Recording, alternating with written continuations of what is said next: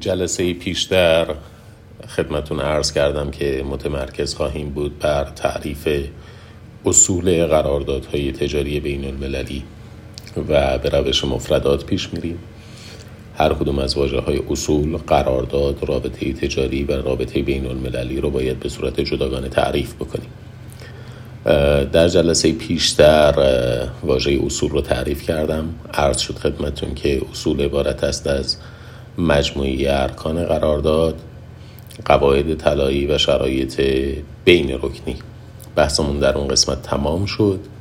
یک طلبی دوستان از من دارن در خصوص این که عرض کردم که یک قرارداد حد اکثر 4 رکن خواهد داشت و میتواند کمتر از 4 رکن داشته باشه.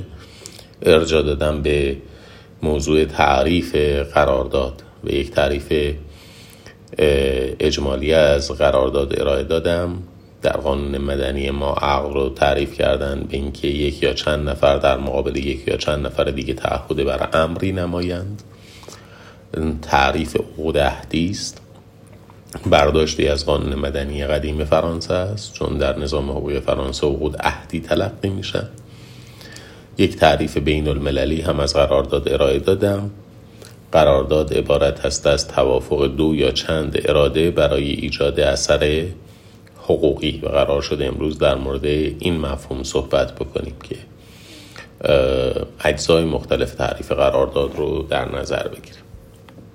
اولین جزء و بدیهی ترین جزء در تعریف قرارداد این هستش که قرارداد توافق است. توافق در واقع میتینگ آف مایند، توافق دو اراده دست کم متفاوت و با ایقاع یا یونیلترال اکت متفاوت.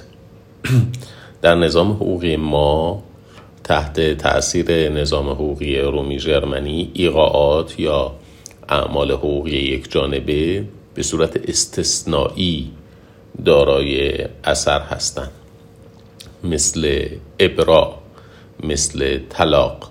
کسانی که وصیت رو عقد تلقی نمی کنن، در مورد وصیت، در مورد وقف، اینها رو در واقع ایقاع یا اعمال حقوقی یک جانبه دارای اثر تلقی می کنند. اما اجمالاً ایقاعات یا اعمال حقوقی یک جانبه یا یونیلترال اکت، اینها به صورت استثنایی آثاری برشون در نظام حقوقی پذیرفته شده است. در مورد قرارداد شرط بدیهی و شرط ابتدایی این هستش که قرارداد مبتنی است بر توافق. همین شرط ابتدایی در بعضی از موارد کمتر ماهیتش مورد توجه قرار میگیره، خاصه در روابطی بین طرفهایی که در واقع جایگاه و شأن برابر با هم دیگه ندارن. در قراردادهای الحاقی مثل قراردادهای مربوط به تأمین کالاها یا خدمات عمومی به این ماهیت قرارداد کمتر توجه میشه. مثلا شما مشاهده میفرمایید که گاهی اوقات ارائه دهندگان کالاها و خدمات عمومی مثل تأمین برق یا تأمین آب یا تأمین سرویس مخابراتی میان و در قبض‌های خودشون مبالغی رو اضافه میکنن، مثل حق اشتراک یا حق توسعه شبکه. اینها اگر مبنایی در قانون بودجه نداشته باشن، منصرف از اینکه یک تخلف بودجه‌ای محسوب میشن، به منزله اصلاح یک جانبی قرارداد هستند و طبیعتاً خالی از اثر و فایده حقوقی. درست به همین دلیل هستش که دولت‌ها در بعضی از موارد ترجیح میدهند به جای انعقاد قرارداد یا در واقع پذیرش سرمایه گذاری در قالب قرارداد اقدام بکنن به صدور مجوز یا لایسنس، با این تصور که لایسنس ها اجازه دولت است و در هر زمانی قابل عدول. لزوما نامگذاری ماهیت رو تغییر نخواهد داد. مثلا اگر یک بخش حاکمیتی مثل سازمان رگولاتوری یا سازمان تنظیم مقررات در بخش مخابراتی اقدام می‌کند به صدور مجوز در واقع ارائه خدمات مخابراتی، باز میل دستگاه حاکمیتی بر این هستش که این رو جواز تلقی بکنه تا بتواند هر زمانی که میخواد به صورت یک جانبه در اون تغییراتی اعمال بشه. اما ماهیت قراردادی این رابطه دستخوش تغییر نمیشه و به دلیل ماهیت قراردادیش به صورت یک جانبه قابل تغییر نیست. حتی اگر این رو به صورت جواز هم تلقی بکنیم، مجوزهای دولتی یا لایسنس ها ایجاد حق مکتسب میکنند و در نظام حقوقی اروپایی مبنایی هستند برای پیدایش لجیتیمیت اکسپکتیشن یا انتظارات مشروع، که در واقع نوعی حق سقافلی ایجاد میکنه و در صورت لغوش بر اساس مقررات اکسپروپریشن یا سلب مالکیت باش برخورد میکنه. در صورت سلب میبایست غرامت به ارزش روز اون مجوز پرداخت بشود. این در تعریف توافق. گاهی اوقات البته به صورت محدود به یکی از طرفین قرارداد اجازه اصلاحاتی در قرارداد داده میشه. مثلا در قراردادهای پیمانکاری دولتی تابع شرایط عمومی پیمان در ایران به کارفرمای دولتی این اجازه داده می شود که تا 25% مبلغ اولیه قرارداد کارهای اضافه به پیمانکار ابلاغ بکنه. یعنی اگر قراردادی به مبلغ 100 تومان منعقد شده، اون رو تا 125 تومان افزایش بده یا کاهش بده. یعنی یک بازه بین 75 تا 125. البته باید دقت داشته باشید که در شرط 25% تغییرات جمع به صورت جمع جبری اتفاق نمی افتد. یعنی اگر یک کارفرمای اومد 5% کاهش کار به پیمانکاری ابلاغ کرد و 20% افزایش، مجموعی این تغییرات 25% است.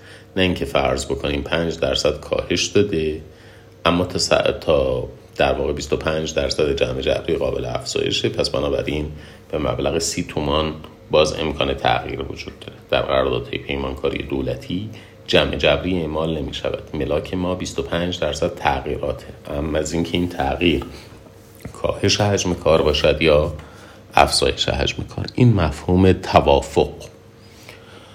حالا این توافق بین چند طرف می تواند انجام بشود؟ حداقل 2 طرف و بیش از 2 طرف هم می تواند داشته باشد. یک قرارداد جوینت ونچر، مشارکت تجاری، یک قرارداد کنسرسیوم معمولاً بیش از 2 طرف دارد، یعنی 3 یا 4 طرف درگیر انجامش هستند. اما هر چقدر تعداد طرف‌های قرارداد بیشتر باشه، امکان این که قرارداد یک قرارداد نهادساز محسوب بشه بیشتر خواهد بود. مثلا شرکت‌ها که مبنای تنظیم اساسنامه شرکت رو هم تشکیل میده، یک قراردادی است چند جانبه با تعداد طرف‌های زیاد که یک نهادی به وجود میاره و در قراردادهای نهادساز ما بیش از آن که تفسیر رو بر اساس قصد نیت مشترک طرفین انجام بدیم، تفسیر رو مبتنی بر حفظ نهاد و صیانت از نهاد انجام میدیم. یعنی افزایش تعداد طرف‌های قرارداد صرفاً یک بحث تئوریک نیست، بلکه در بحث تفسیر هم دارای اثره. هر چقدر تعداد طرف‌های قرارداد بیشتر باشه، احتمال اینکه ما با یک قرارداد نهادساز مواجه باشیم بیشتر خواهد بود و در نتیجه روش تفسیرمون از کشف قصد مشترک طرفین به حفظ یا صیانت از نهاد میل خواهد کرد.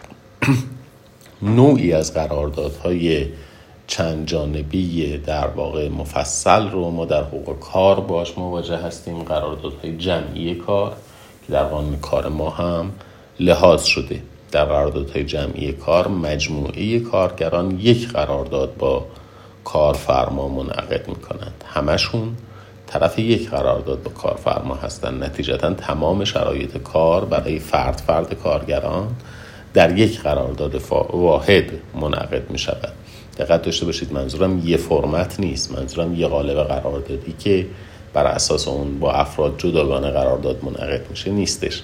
در قراردادهای جمعی کار تمام شرایط کاری که مقرر شده است، از کارگران ساده تا کارگران متخصص تا مدیران، همه اینها در زیر یک قرارداد میان. لذاست که عدم رعایت شرایط قراردادهای جمعی کار منجر می شود به نقض قرارداد در رابطه با همه کارگران. حق بر اعتصاب از همینجا میاد. یعنی اگر یه کارگری اخراج شد یا شرایط کارش شرایط نامساعدتری رو در نظر گرفت خلاف قرارداد، در واقع فقط قرارداد با اون کارگر نقض نشده، قرارداد با همه کارگران نقض شده و حق اعتصاب در اینجا ریشه داره و از اینجا فعالیتش آغاز میشه و این امکان رو برای کارگران ایجاد میکنه که همه دست از کار بکشن. پس بنابراین یک توافق ممکن است که بین دو یا تعداد بسیار بسیار بیشتری از طرف ها منعقد بشه. چرا در تعریف قرارداد از واژه اراده استفاده میکنیم؟ چرا تعبیر میکنیم به توافق دو یا چند اراده برای ایجاد اثر حقوق؟ مشخصا به دلیل اینکه قواعد شناسایی و ایجاد نهاد حقوقی از یک نظام حقوقی به نظام حقوقی دیگه متفاوته. قواعد ناظر بر شناسایی و پیدایش شخصیت حقوقی با هم دیگه تفاوت دارن. به عنوان مثال در نظام حقوقی ایران وقف بر اساس قانون اوقاف دارای شخصیت حقوقی مستقل تصور میشه. متقابلا در نظام حقوقی بریتانیا تراست که نهادی شبیه وقف دارای شخصیت حقوقی مستقل. تفاوتشون در چی هستش؟ در وقف مالک مشخصی وجود ندارد، در تراست مالک مشخص وجود دارد. وقف محدود می شود به اموال عینی ولی تراست محدودیتی به اموال عینی ندارد. با این حال شباهت هایی بین این دو نهاد هست. در عین اینکه وقف در نظام حقوقی ایران مورد شناسایی قرار گرفته به عنوان یک شخصیت حقوقی و تراست در نظام حقوقی بریتانیا مورد شناسایی قرار گرفته و دارای شخصیت حقوقی مستقل هستش، اما متقابلا این اتفاق نیفتاده. یعنی در نظام حقوقی ایران تراست دارای شخصیت حقوقی مستقل نیست، همینطور وقف در بریتانیا دارای شخصیت حقوقی مستقل نیست. در بعضی از کشورها مثل اوکراین هیچ کدومشون دارای شخصیت حقوقی مستقل نیستن. حالا این سوال به وجود میاد که اگر ما به دنبال ایجاد یک نهاد حقوقی باشیم که در اون نظم حقوقی مورد شناسایی قرار نگرفته، دیگه نمیتوانیم از شخصیت صحبت بکنیم.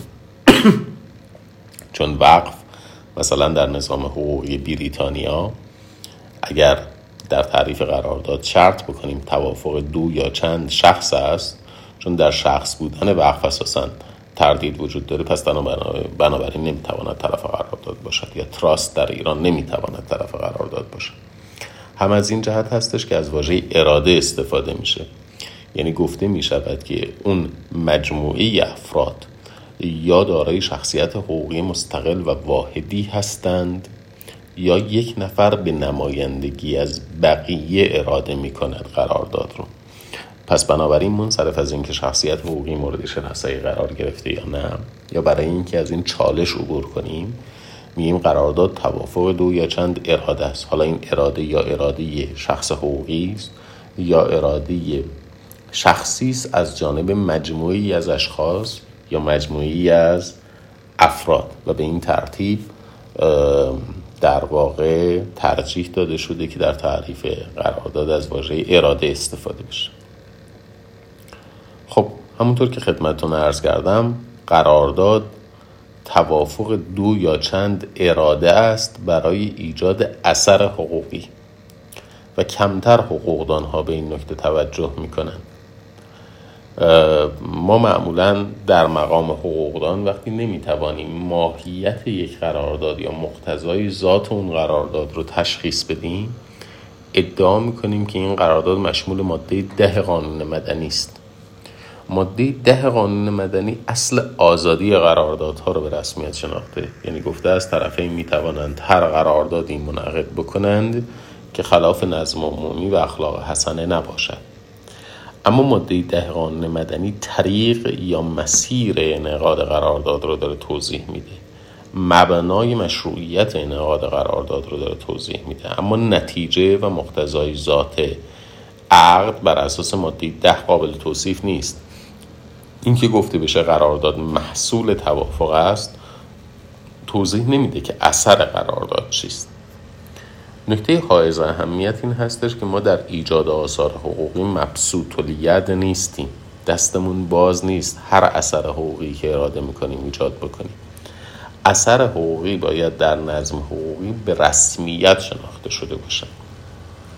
مثال عرض میکنم: برقراری رابطه ابوت، برقراری رابطه پدری فرزندی یا رابطه مادری فرزندی، در واقع فرض کردن رابطه مادری فرزندی، فرض کردن رابطه پدری فرزندی در نظام حقوقی ما ممنوع است. ما نهادی به نام فرزندخواندگی نداریم و چون نهادی به نام فرزندخواندگی وجود ندارد، چون این اثر حقوقی به رسمیت شناخته نشده، بنابراین از هیچ طریقی قراردادی نمی شود این اثر حقوقی رو ایجاد کرد. از هیچ طریق حقوقی امکان ایجاد چنین اثری وجود نداره. لذاست که در زمان انعقاد قرارداد باید به این نکته توجه داشته باشیم که آیا اثر حقوقی مد نظر ما آیا در اون نظم حقوقی مورد شناسایی قرار گرفته است یا قرار نگرفته. یه مثال دیگه خدمت شما عرض بکنم: قرار اثری است که در نظم حقوقی ما آثاری برش مترتب نیست، یا قرار به عنوان یک اثر حقوقی مورد شناسایی قرار نگرفته. منظور از قرار چیست؟ منظور از قرار رابطه‌ای است مبتنی بر زیان قطعی یک طرف، یعنی سود یک طرف مستلزم زیان قطعی طرف دیگر است. مثل قمار. در قمار یا در شرط بندی یک طرف اگر ببره طرف دیگه حتما میبازه، پس سود یک طرف مبتنی است بر زیان قطعی یک طرف دیگه، به خاطر همین حرمت داره. حالا هر رابطه دیگری که ماهیت قراری داشته باشه فاقد اثر حقوقی است در نظام حقوقی ما. بنابراین از هیچ طریق، از هیچ رابطه قراردادی نمی شود به اثر حقوقی قرار در نظام حقوقی ایران رسید. باز هم تاکید میکنم در زمان انعقاد قرارداد باید توجه داشته باشیم اثر حقوقی مورد نظر ما آیا بر اساس قانون حاکم بر شکلگیری قرارداد مورد شناسایی قرار گرفته است یا نگرفته است. اگر ما فرض بکنیم در نظم حقوقی ما یا در نظم حقوقی کشوری مثل اوکراین نهادی یا اثری به عنوان تراست به رسمیت شناخته نشده، حتی اگر ما قرارداد مفصلی تنظیم بکنیم، توضیح بدیم که مال موضوع تراست چیست، توضیح بدیم تراستی کیست، چه اختیاراتی دارد و میتواند از منافع چگونه بهره مند بشود یا این منافع رو در اختیار چه بنفیشری یا ذینفعی قرار بده، وقتی نهادی به نام تراست به رسمیت شناخته نشده نتیجهش این خواهد بود که آثار حقوقی هم برش مترتب نیست.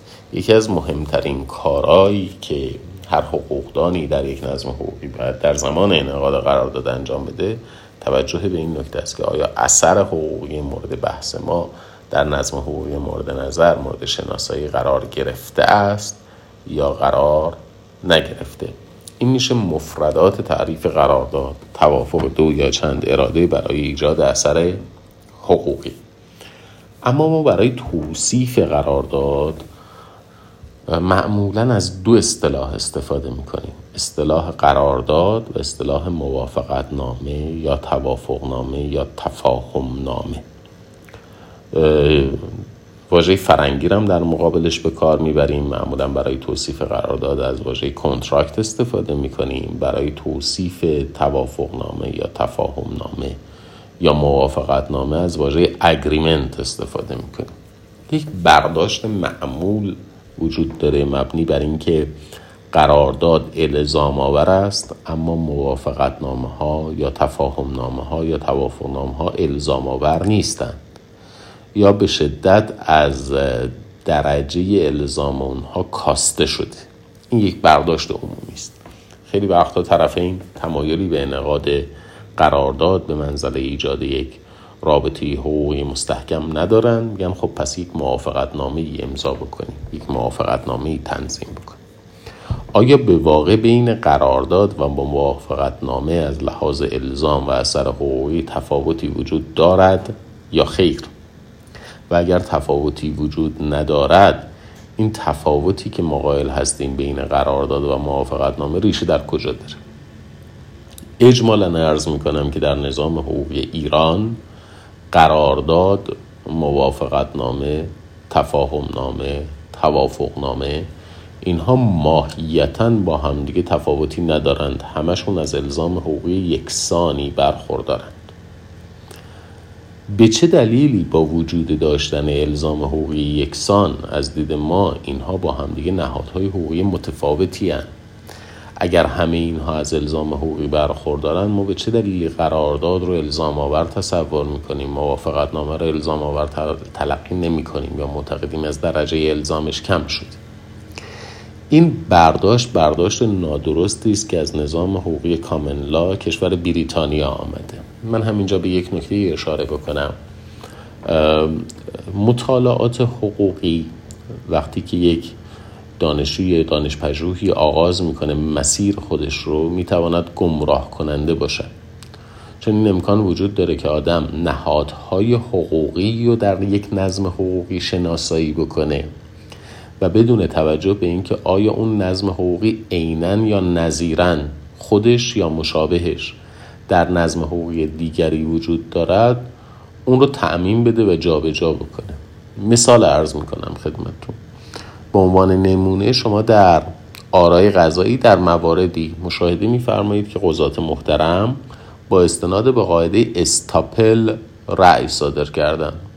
استاپل را آمدن ترجمه کردن به منع در واقع انکار بعد از اقرار، و بعد شرایط قاعده استاپل رو در یک کیسی در یک پرونده‌ای در ایران تطبیق دادن. خب در این تطبیق دو تا مشکل وجود داره. یکی این که معمولاً تمام شرایط قاعده در نظام حقوقی مبدا در نظر گرفته نمیشه، از جمله همین ماجرا که استاپل اساساً منع انکار بعد از اقرار نیست. استاپل اساساً به اقرار و انکار ارتباطی پیدا نمی‌کنه. این اولاً در پیدا کردن شرایط قاعده در نظم حقوقی مبدا. ثانیاً وقتی یک قاضی گشاده دستانه آغاز میکنه استناد به قاعده استاپل رو در نظم حقوقی ایران، اساساً قبلش این موضوع رو به اثبات نرسونده که در اون نظم حقوقی یا در نظم حقوقی مقصد قاعده استاپل وجود داره. چون اگر شما مرور بفرمایید در نظام حقوقی ایران اساساً قاعده استاپل به عنوان یک قاعده حقوقی مورد پذیرش قرار نگرفته. پس مطالعه حقوق تطبیقی بدون توجه به شرایط قاعده در مبدا و وجودش در نظم حقوقی مقصد میتواند گمراه کننده باشد. آقای فاضلی فرمودند که بلنگو رو روشن بکنیم. بلنگو روشن هست. اگر بقیه دوستان هم مشکلی در صدا دارن اعلام بکنن. به نظرم میرسه که در صدا مشکلی نداشته باشه. بحثمون رو ادامه بدیم، پیگیری بکنیم. بحثم در اینجا بود که به چه دلیلی قرارداد رو ما الزام آور تلقی میکنیم، موافقتنامه، توافقنامه یا تفاهمنامه رو الزام آور نمیدانیم. حالا اینکه همه اینها در نظام حقوقی ما الزام و اعتبار یکسانی دارن و عرض کردم که این باور از نظام حقوقی کامن لا کشور بریتانیا آمده. به چه دلیلی؟ به دلیل اینکه در نظام حقوقی کامن لا حقوق تعهدات قراردادی آنچنان که ما در نظم حقوقی خودمون به عنوان محور اصلی نظم حقوقی بهش توجه میکنیم از محوریت برخوردار نیست. قرارداد به عنوان یکی از اسباب تملک مورد بررسی قرار میگیره، نه مستقلاً و با استناد به قاعده اصل وفای به عهد یا پکت سان سروندا. قرارداد به عنوان یک منشأ تعهد مستقل مورد بحث نیست.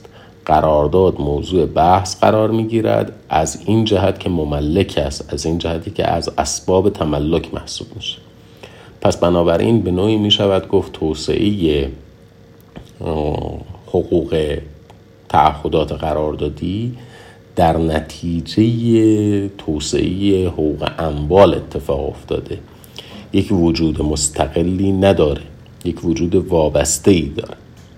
لذاست که در نظام حقوقی کامن لا قراردادهای معتبر تلقی می شوند که مملکند، قراردادهایی که باعث انتقال مالکیت می شوند یا تعهدی ایجاد می کنند که دارای ارزش مالی است.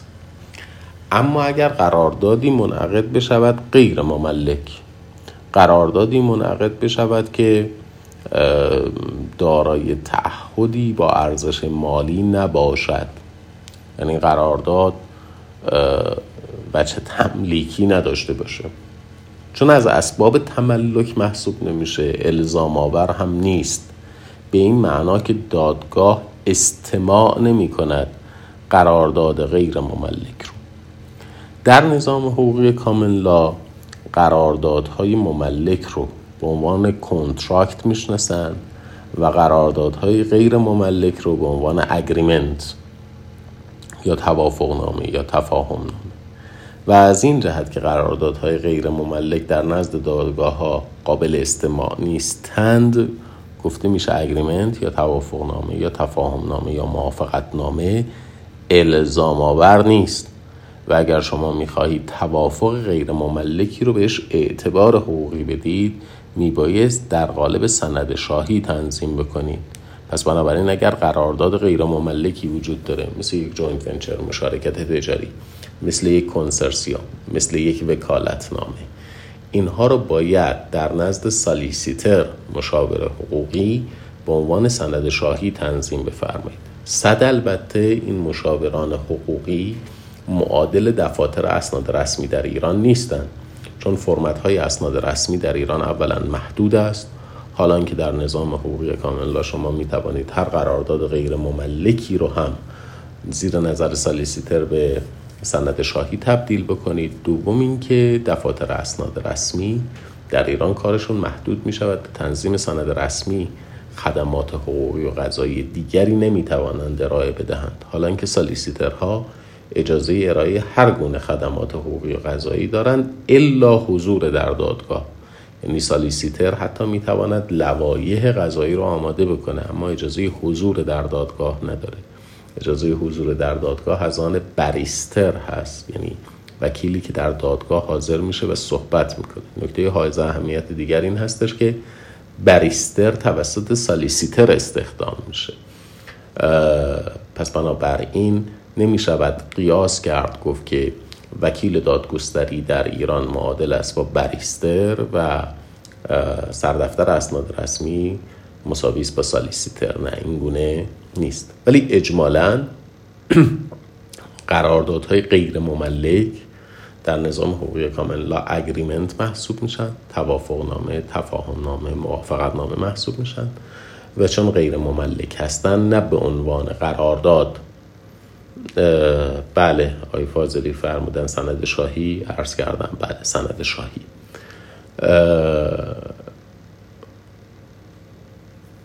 عرض میکردم خدمتون که به عنوان سند شاهی باید تنظیم بشن قراردادهای غیر مملک و از این جهت دارای اعتبار الزامن نه به عنوان قرارداد و الزامشون رو به عنوان سند رسمی میگیرن نه به عنوان قرارداد. از همینجا می توانیم بفهمیم قراردادهایی که کمتر از 4 رکن دارن چه قراردادهایی هستند. اگر قراردادی غیر مملک باشه، یعنی دارای ثمن و شرایط پرداخت نباشه، دارای قیمت و نحوه پرداخت نباشه، پرایس و پیمنت نداشته باشه، ما با یک قرارداد 2 رکنی مواجه هستیم که اگریمنت نام میگیرد، موافقت نامه، تفاهم نامه یا توافق نامه نام میگیرد. و اگر یک قرارداد 4 رکن داشته باشه، با لفظ کنترکت که قرارداد ازش یاد میکنیم، اما در نظام حقوقی ما این هر دو دارای الزام و اعتبار یکسانی هستند، یعنی مملک یا غیر مملک بودن قرارداد در اعتبار قرارداد مؤثر نیست. هر دوی این قراردادها معتبر هستند و دارای الزامند. صد البته هر متنی چه قرارداد باشد چه موافقت نامه الزامش برمیگرده به قواعد نرماتیو، قواعد هنجار سازش، قواعدی که ایجاد حق و تکلیف و رابطه میکنن. ممکن است که در یک رابطه قراردادی بخشهایی از قرارداد اساساً در مقام ایجاد حق و تکلیف نباشد، مثل مقدمه قرارداد. مقدمه قرارداد متن دیسکریپتیو یا توصیفی است، در مقام ایجاد هنجار نیست. یا ممکن است که بخشایی از قرارداد فقط رویه مشترک طرفین رو تعیین بکنه بدون اینکه دارای الزام حقوقی باشه، اون دیگه به عنوان قرارداد یا تفاهمنامه یا توافقنامه ارتباطی پیدا نمی‌کنه. بنابراین هر گونه توافقی برای ایجاد اثر حقوقی منصرف از اینکه مملک باشد یا نباشد در نظام حقوقی ما و در نظام‌های حقوقی رومی جرمنی دارای اعتباره. در مقابل در نظام کامن لا فقط قراردادهایی لازم الاتباع تلقی میشوند که مملک باشد. اگر قرارداد مملک نباشد، اگر قرارداد چهار رکنی نباشد، برای اینکه الزام داشته باشه باید به عنوان سند رسمی سند شاهی تنظیم بشه و به عنوان سند مورد استناد قرار بگیره، نه به عنوان قرارداد. به عنوان یک بحث فرعی دیگر در ذیل عنوان قرارداد این موضوع یا این سوال مطرحه: اگر موضوع قراردادی توافقی در آینده باشه، اگر طرفین به موجب قرارداد تعهد بکنن که در آینده قراردادی منعقد بکنن، توافق بر انعقاد قرارداد آتی، پکتوم دو کنتراهندو، تعهد به انعقاد قرارداد در آینده، آیا این الزام آور هست یا نیست؟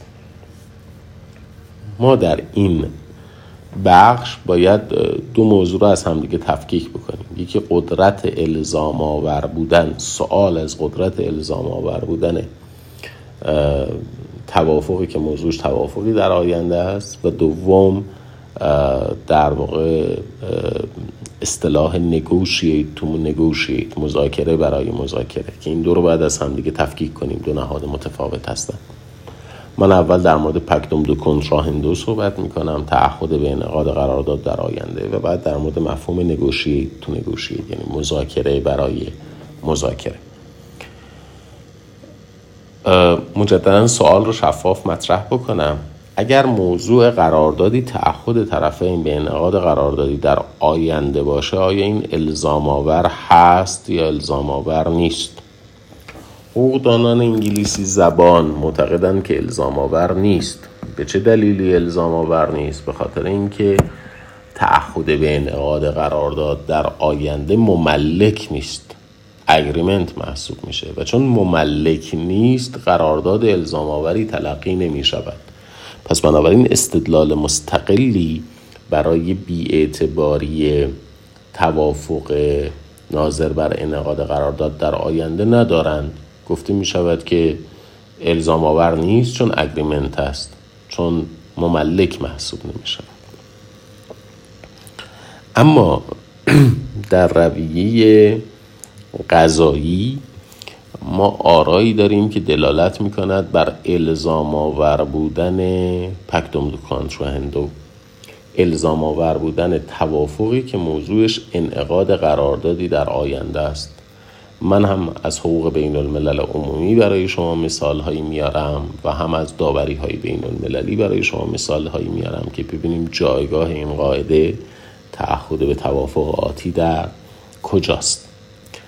دیوان بین المللی دادگستری یک رأی مشورتی صادر کرده در خصوص روا یا ناروا بودن استفاده از سلاح‌های هسته‌ای. از دیوان سوال شده آیا استفاده از سلاح‌های هسته‌ای مجاز هست یا مجاز نیست. منصرف از بخش‌های دیگه رأی دیوان که رأی بسیار بسیار مهم و جالب توجهی است، دیوان در بخشی از رأی خودش اینطور استدلال میکنه که در معاهده NPT Non-Nuclear Proliferation Treaty، معاهده منع گسترش سلاح‌های هسته‌ای، دولت‌های هسته‌ای بیان کردند که در راستای تسهیل مسیر توافق بر سر خلع سلاح، برای اینکه قدرت‌های هسته‌ای مذاکرات خودشون رو ادامه بدند و در زمینه خلع سلاح هسته‌ای به توافق برسند، برای اینکه این مسیر هموار بشود به شرح ذیل توافق نموده. یعنی مبنای انعقاد NPT هموار کردن مسیر مذاکرات برای انعقاد یک معاهده جامع خلع سلاح هسته‌ای است. دیوان در رأی خودش اعلام میکنه که کشورهای هسته‌ای موظف هستند مذاکرات خودشون رو در زمینه خلع سلاح آنقدر ادامه بدند که در زمینه انعقاد یک توافقنامه خلع سلاح به توافق برسند. پس تعهد به مذاکره برای رسیدن به توافق در آینده، تعهد به مذاکره برای انعقاد قراردادی در آینده الزام آور تلقی شده از دید دیوان بین المللی دادگستری. یعنی این توافق که موضوعش تعهد به انعقاد قراردادی در آینده است، دست کم در عرصه حقوق بین الملل عمومی و در چارچوب رأی دیوان بین المللی دادگستری در خصوص روا یا ناروا بودن استفاده از سلاح‌های هسته‌ای بازتاب داشته. همینطور دیوان بین المللی دادگستری رأی دارد، رأی گابچیکوف و ناگیماروس که ناظر هستش بر اختلاف در خصوص اجرای یک پروژه مشترکی در روی رود دانوب بین چکسلواکی و گمان میکنم مجارستان. این هر دو از کشورهای بلوک شرق بودن. توافقنامه‌ای منعقد میکنن برای در واقع احداث یک سری آب بند در مسیر دانوب و استفاده از منابع دانوب در سال 1990 پیش از فروپاشی اتحاد جماهیر شوروی. با فروپاشی اتحاد جماهیر شوروی این دو کشور دچار در واقع مشکلاتی میشن، پروژه متوقف میشه. در پاسخ این درخواست مجارستان که این پروژه رو مورد بررسی قرار بدیم، چکسلواکی اعلام میکند که ما مشکلاتی داریم. در نتیجه فروپاشی بلوک شرق بعد از مدتی خود چکسلواکی هم دچار تجزیه میشه، تبدیل میشه به چک و اسلواکی و بعد نهایتاً مجارستان به صورت یک جانبه مسیر رود رو تغییر میده خلاف مفاد قرارداد. خب این باعث اعتراض دولت چک میشه. متقابلاً هم مجارستان به این قضیه اعتراض میکنه که تکلیف قرارداد رو مدت هاست چک معلق گذاشته. به توصیه کمیسیون اتحادیه اروپا هر دو طرف برای حل اختلاف اقامه دعوا میکنن در نزد دیوان بین المللی دادگستری، استدلال های مفصلی بیان میکنن در اثبات اینکه طرف مقابل تخلف کرده و در اثبات اینکه خودشون متخلف نیستن. نهایتا دیوان بین المللی دادگستری بعد از استماع استدلال های هر دو طرف اعلام میکند که منصرف از استدلال های طرفین ماده‌ای در قرارداد فیما بینشون وجود داره که تعهدی رو بیان میکنه، مبنی بر این که اگر طرفین در وضعیتی قرار گرفتن که اجرای قرارداد بر اساس شرایط مندرج در قرارداد امکان پذیر نبود، با یکدیگر مذاکره خواهند کرد و این مذاکرات رو تا جایی ادامه میدن که قرارداد رو اصلاح بکنند. پس رأی دیوان، طرفین ملزم به انجام مذاکره هستند برای اصلاح قرارداد. یعنی تعهد به مذاکره رو نه تنها دیوان بین المللی دادگستری در کیس گابچیکوف و ناگیماروس الزام آور تلقی کرده که حتی حکم داده است، الزام کرده است طرفین رو به انجام مذاکره. لذا است که مشاهده می شود که تعهد به مذاکره دارای اعتبار. تعهد به مذاکره البته اگر مرجع حل و فصل اختلاف داوری باشد یا مرجع حل و فصل اختلاف اجازه صدور رأی بر اساس اصل عدالت و انصاف داشته باشه، اکس اکو بونو، در این دو حالت، یعنی در فرضی که مرجع حل و فصل اختلاف داوری است و در فرضی که مرجع حل و فصل اختلاف مرجع قضایی است که حق داوری، حق در واقع صدور رأی بر اساس عدالت و انصاف داره، دارای اهمیت چشمگیری خواهد بود. از چه جهت؟ داور نماینده طرفین هست در حل و فصل اختلاف، برخلاف دادگاه که دادگاه اعمال حاکمیت بر اختلاف میکنه. داور نماینده طرفین هست در حل و فصل اختلاف. بنابراین اگر طرفین تعهدی به مذاکره داشته باشن و مذاکرهشون به نتیجه نرسه، داور کاری که میکنه یک حالت مذاکره فرضی ایجاد میکنه. یعنی میگه من به نمایندگی از طرفین اعلام میکنم اگر طرفین با حسن نیت با یکدیگر مذاکره میکردن به چنین یا چنان توافقی میرسیدند یعنی داوری با اعمال اختیار صلح. پس اگر مرجع حل و فصل اختلاف قراردادی داوری باشد و اگر تعهد به مذاکره در قرارداد وجود داشته باشد، مجموعه اونها به داور اختیار داوری با اعمال صلح میدهد. یعنی داور نه تنها میتواند بر اساس قرارداد رأی صادر بکند که میتواند قرارداد رو اصلاح بکنه، با این استدلال که اگر طرفین با حسن نیت مذاکره میکردن چون این توافق میکردن. خب اگر به مرجع قضایی هم اختیار قضاوت بر اساس اصل عدالت و انصاف داده بشود، یعنی مرجع قضایی هم میتواند اینطور فرض بگیره که اگر طرفین با یکدیگر مذاکره میکردن به چه نتیجه‌ای میرسیدن. پس بنابراین تعهد به مذاکره الزام آور است اولا، و ثانیا اگر تعهد به مذاکره همراه باشد با شرط داوری یا تعهد به مذاکره همراه باشد با رسیدگی قضایی، در عین صلاحیت مرجع قضایی برای اعمال اصل عدالت و انصاف به داور یا دادگاه حق صلح میدهد، اجازه میدهد که داور یا دادگاه قرارداد رو اصلاح بکنن. این مفهوم تعهد به مذاکره و الزام آور بودن تعهد به مذاکره. اما یک اصطلاح دیگری این وسط وجود داره که ممکنه گمراه کننده باشه. ما یک اصطلاح contract to contract داریم، یعنی قراردادی که موضوعش انعقاد قراردادی در آینده است. یه اصطلاح negotiate to negotiate هم داریم، مذاکره برای مذاکره.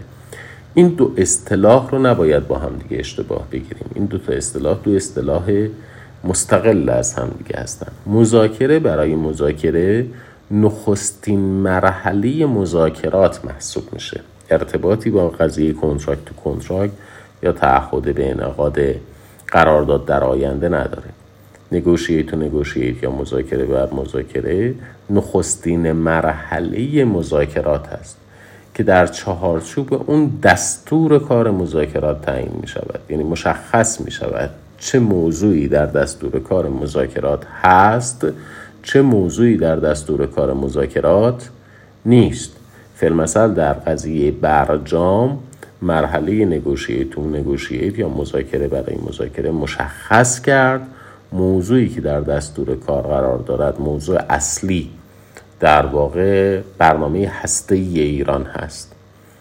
صد البته بعدش اختلاف نظری بین طرفین وجود داشت که آیا برنامه موشکی هم در دستور کار مذاکرات قرار دارد یا نه. ایران تا پایان مذاکرات مدعی بود که بحث برنامه موشکی در دستور کار نیست، حالا که اون قسمتی از برنامه موشکی که ارتباط پیدا می‌کرد با برنامه اتمی در دستور کار قرار گرفت و در برجام هم تعیین تکلیف شد. همین الان اختلافی که بین ایران و ایالات متحده آمریکا در قضیه برجام وجود داره همین هست. یعنی ایران اعلام می‌کند که در چارچوب نگوشیتون نگوشیت مذاکره برای مذاکره دستور کار مذاکرات در برجام مشخص شده. دستور کار مذاکرات عبارت بوده است از برنامه هسته‌ای ایران و حتی اکثر بخش‌هایی از برنامه موشکی که با برنامه هسته‌ای یا مرتبط است حسب ادعای کشورهای غربی یا میتواند مرتبط باشد حسب ادعای ایران، یعنی قابلیت در واقع موشک‌ها. اما موضوعات دیگر که موضوع دستور کار مذاکرات نبوده است، اختلافات بین ایران و ایالات متحده آمریکا در خصوص مسائل خاورمیانه، در مورد عراق، سوریه، لبنان، سرزمین‌های اشغالی فلسطین، نیروهای شیعی، میلیشیاها یا نیروهای شبه نظامی، یا اختلافات ایران و ایالات متحده ای آمریکا بر سر منافعشون در منطقه که موضوع دستور کار نبوده است که حالا مدعی این باشیم که مثلا به دلیل اختلافاتی که ایران و ایالات متحده ای آمریکا در زمینه مثلا اداره عراق دارد یا در خصوص نیروهای هشت شعبی دارد برجام معتبر نیست، چون در مرحله نگوشیتون نگوشیت این موضوعات از دستور کار خارج شدند. پس نگوشیت تو نگوشیت همونطور که خدمت شما عرض کردم مرحله نخست مذاکرات قراردادی است برای تعیین اینکه چه چیزی در دستور کار مذاکرات قرار دارد و چه چیزی در دستور کار مذاکرات قرار ندارد. حالا که اصطلاح کنترکت تو کنترکت یعنی قرارداد برای انعقاد قرارداد و و پکتوم دو کنتراهند و تعهد به انعقاد قرارداد در آینده ناظر هستش بر قراردادی که یک تعهد به مذاکره‌ای دارد برای رسیدن به یک توافقی در آینده، آرایی در دیوان بین المللی دادگستری صادر شده است، رأی گاپچیگوف و ناگیماروس و همینطور رأی روا یا ناروا بودن استفاده از سلاح‌های هسته‌ای در دیوان بین المللی دادگستری این الزام پیش می‌رود. من کردم که اگر مرجع حل و فصل اختلاف داوری باشد یا مرجع رسیدگی اختلاف مرجع قضایی باشد که از حق صدور رأی بر اساس اصل عدالت و انصاف هم برخوردار باشه و طرفین تعهد به مذاکره داشته باشند، داور یا مرجع قضایی اجازه داوری یا صدور رأی بر اساس صلح دارد، میتواند قرارداد رو اصلاح بکند چون نماینده طرفین محسوب می شود در مذاکره‌ای که طرفین انجام ندادند. یک رأی داوری در دهه 70 میلادی صادر شده، مشهور هستش به رأی امینویل، اختلاف بین شرکت امریکن ایندیپندنت اویل کمپانی، یک شرکت امریکایی، و دولت کویت. امینویل، امریکن ایندیپندنت اویل کمپانی، صاحب امتیاز نفت کویت بوده و در این قرارداد تصریح شده بوده که اگر شرکت‌های نفتی با کشورهای نفتخیز قراردادی منعقد نمایند با شرایطی مساعدتر از آنچه که در این قرارداد پیش بینی شده، طرفین مذاکره می‌کنند و قرارداد را اصلاح می‌کنند. با وجود درخواست‌های مکرر دولت کویت، شرکت امینویل از مذاکره و اصلاح قرارداد خودداری کرد. نهایتاً به درخواست کویت این اختلاف به داوری ارجاع شد و در داوری با توجه به اینکه تعهد به مذاکره برای اصلاح قرارداد وجود داشت و مرجع حل و فصل اختلاف هم داوری بود، داور چنین انشاء رأی کرد که اگر طرفین با حسن نیت مذاکره می‌کردند به چنین توافقی می‌رسیدند و قرارداد رو از این طریق اصلاح کرد. دومین رکن تعریف رو هم به پایان رسوندیم، یعنی قرارداد. اصول قرارداد تعریف شد. حالا باید بریم سراغ تعریف رابطه تجاری و رابطه بین المللی. در زمینه داد و ستد، اگر بیع رو در مفهوم عام کلمه قرار در نظر بگیریم، بیع رو فقط محدود به امور عینی نکنیم، بیع رو توسعه بدیم به تمام مبادلات کالاها و خدمات. سه دسته مقررات در زمینه داد و ستد کالا و خدمات در نظام‌های حقوقی مختلف متصور است: مقررات حقوق رقابت، مقررات حقوق مصرف کننده و مقررات حقوق تجارت. در کنار قواعد حقوق مدنی ما از دو جهت در تعریف رابطه تجاری دچار اعوجاج میشیم. یکی اینکه باید بتوانیم رابطه تجاری رو از رابطه تابع حقوق رقابت و تابع حقوق مصرف کننده خارج بکنیم. دوم اینکه مرز بین قواعد حقوق مدنی و حقوق تجارت رو هم به درستی ترسیم بکنیم. یعنی از یک طرف باید نسبت حقوق تجارت رو با حقوق عمومی تعیین بکنیم، چون حقوق مصرف کننده و حقوق رقابت از گرایش‌های حقوق عمومی هستند، و از یک طرف دیگه نسبتش رو با گرایش مادری همچون حقوق مدنی در حقوق خصوصی ترسیم بکنیم. ابتداً برسیم به نسبتش با حقوق عمومی و سپس به نسبتی که تجارت با حقوق مدنی دارد. عرض کردم خدمت شما رابطه تجاری رو نباید اشتباه گرفت با رابطه‌ای که تابع حقوق رقابت هست یا حقوق مصرف کننده. اما حقوق رقابت موضوعش چیه؟ موضوع حقوق رقابت تضمین این امر هست که هر فروشنده یا هر خریداری این امکان رو داشته باشه که در هر زمانی وارد بازار بشود یا از بازار خارج بشود.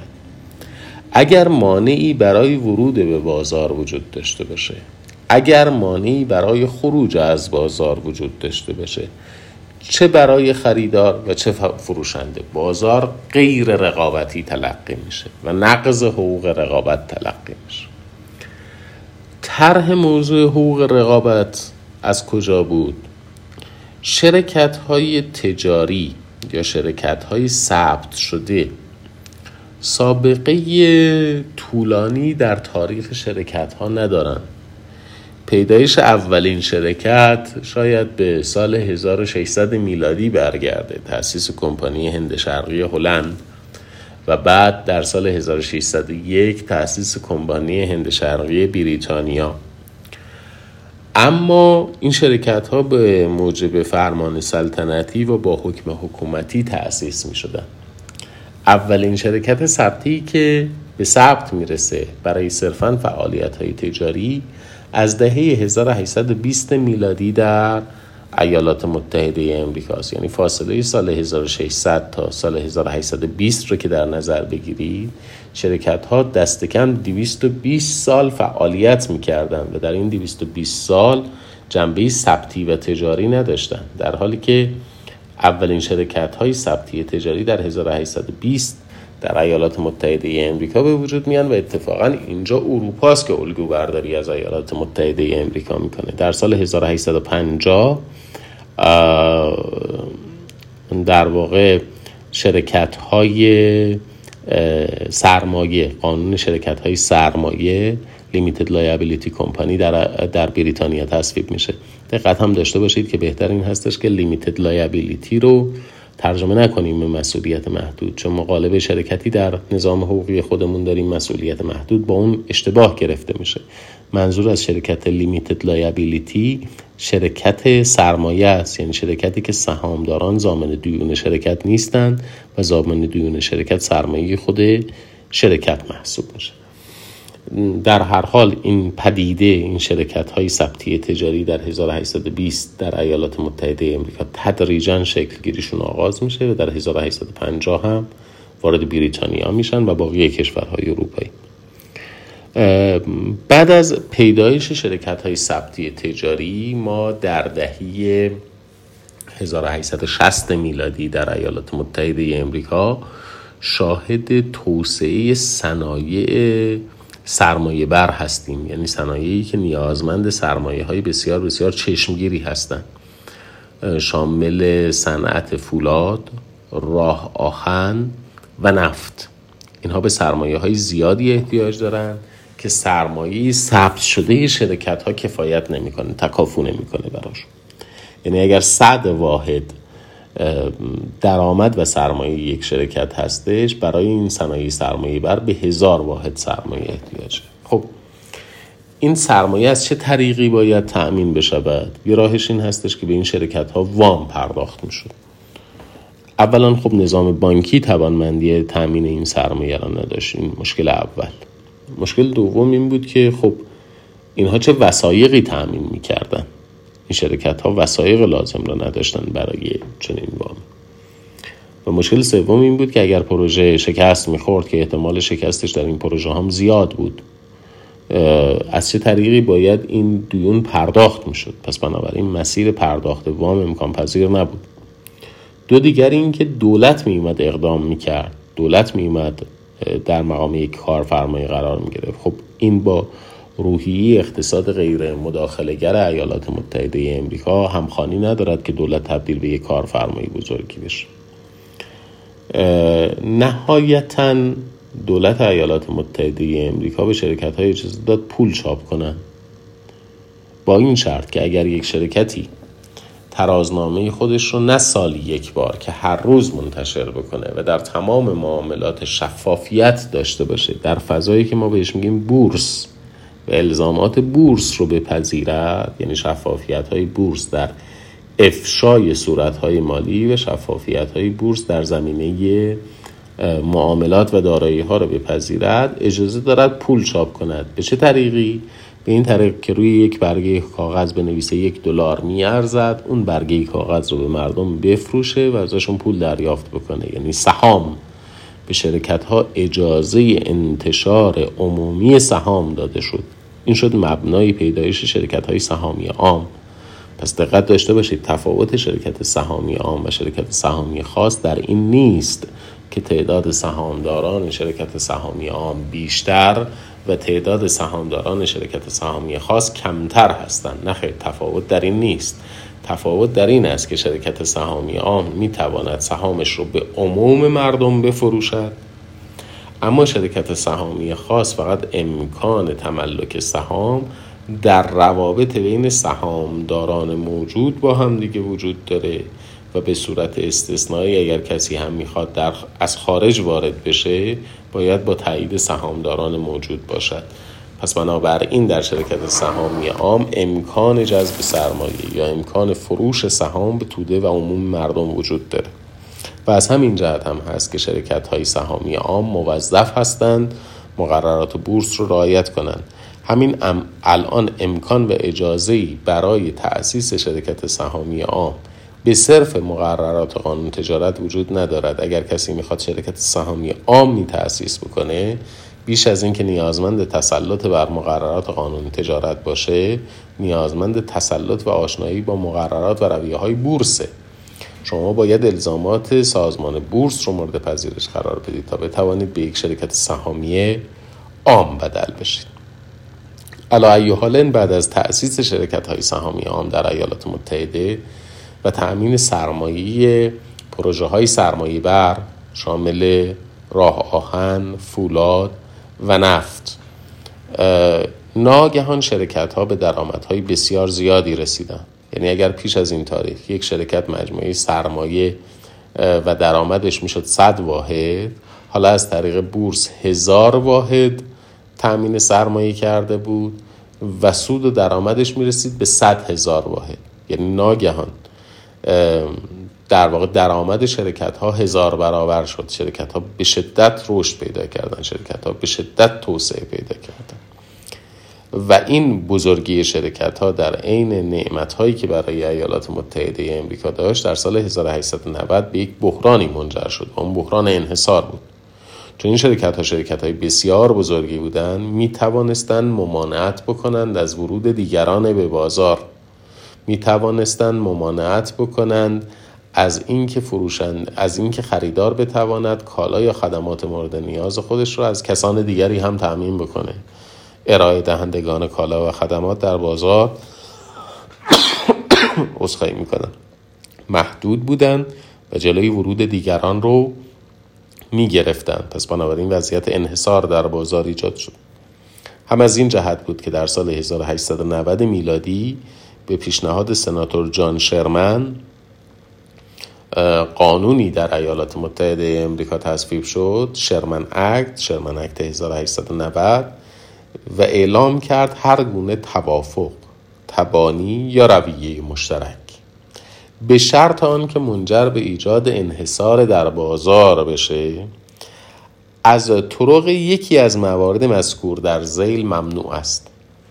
یعنی اگر قیمت گذاری منجر به ایجاد انحصار در بازار بشه، اگر تعیین حجم فروش منجر به ایجاد انحصار در بازار بشه، اگر تحمیل شرایط قراردادی منجر به ایجاد انحصار در بازار بشه، این اعمال ممنوع هستند.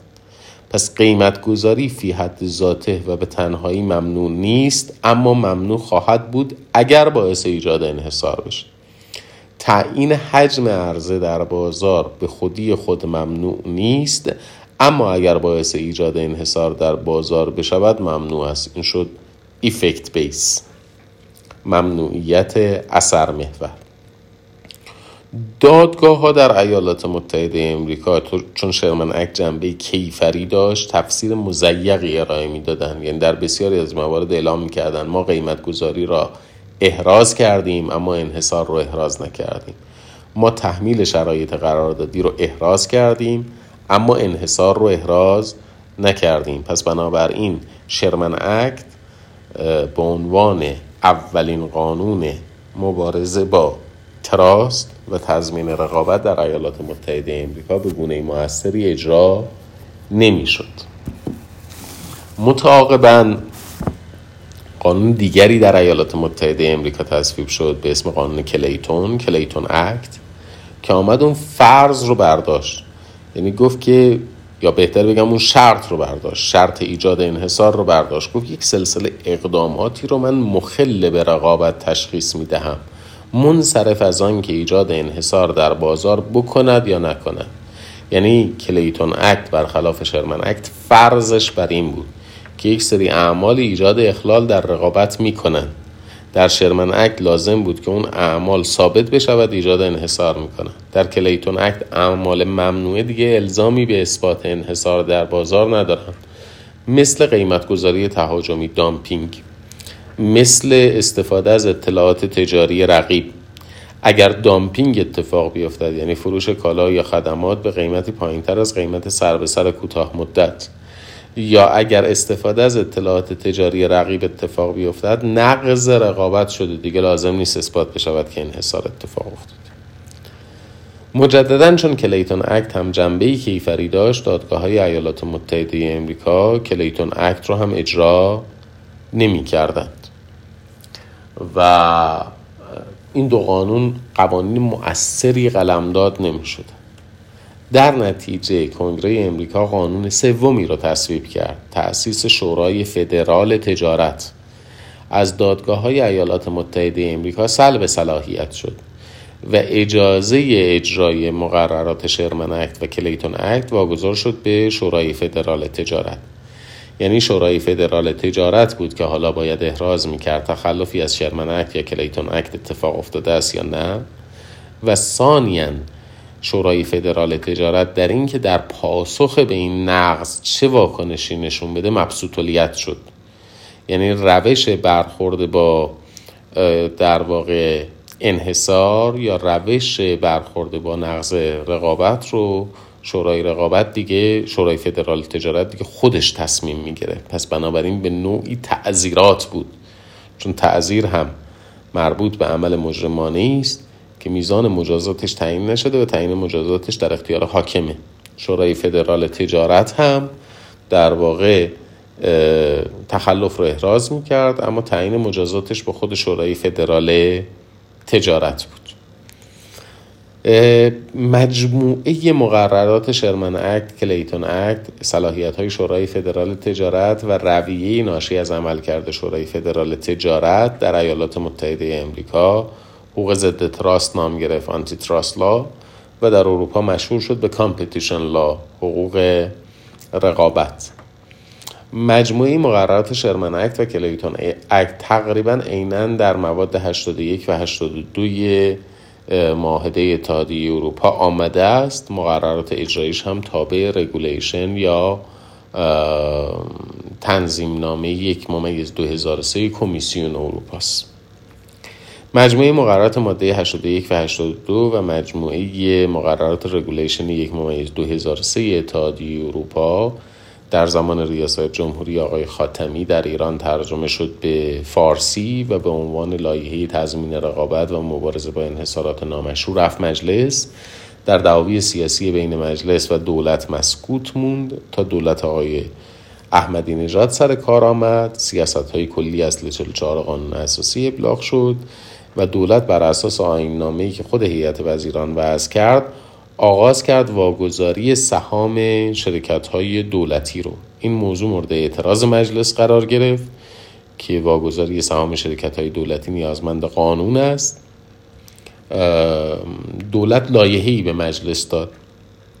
ماده 1 لایحه تضمین رقابت و انحصارات نامشروع گذاشت در ابتدا، بعد مواد آیین‌نامه اجرایی خودش رو گذاشت، بعد از ماده 43 به بعد مجدداً همون متن لایحه تضمین رقابت و مبارزه با انحصارات نامشروع رو ادامه داد و به عنوان قانون مقررات اجرایی اصل 44 قانون اساسی به تصویب رسید.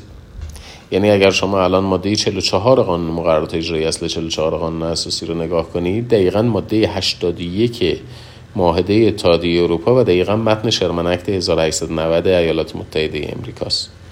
یا ماده 45 رو که نگاه کنید، ماده 82 معاهده است و متن کلیتون اکت ایالات متحده آمریکاست.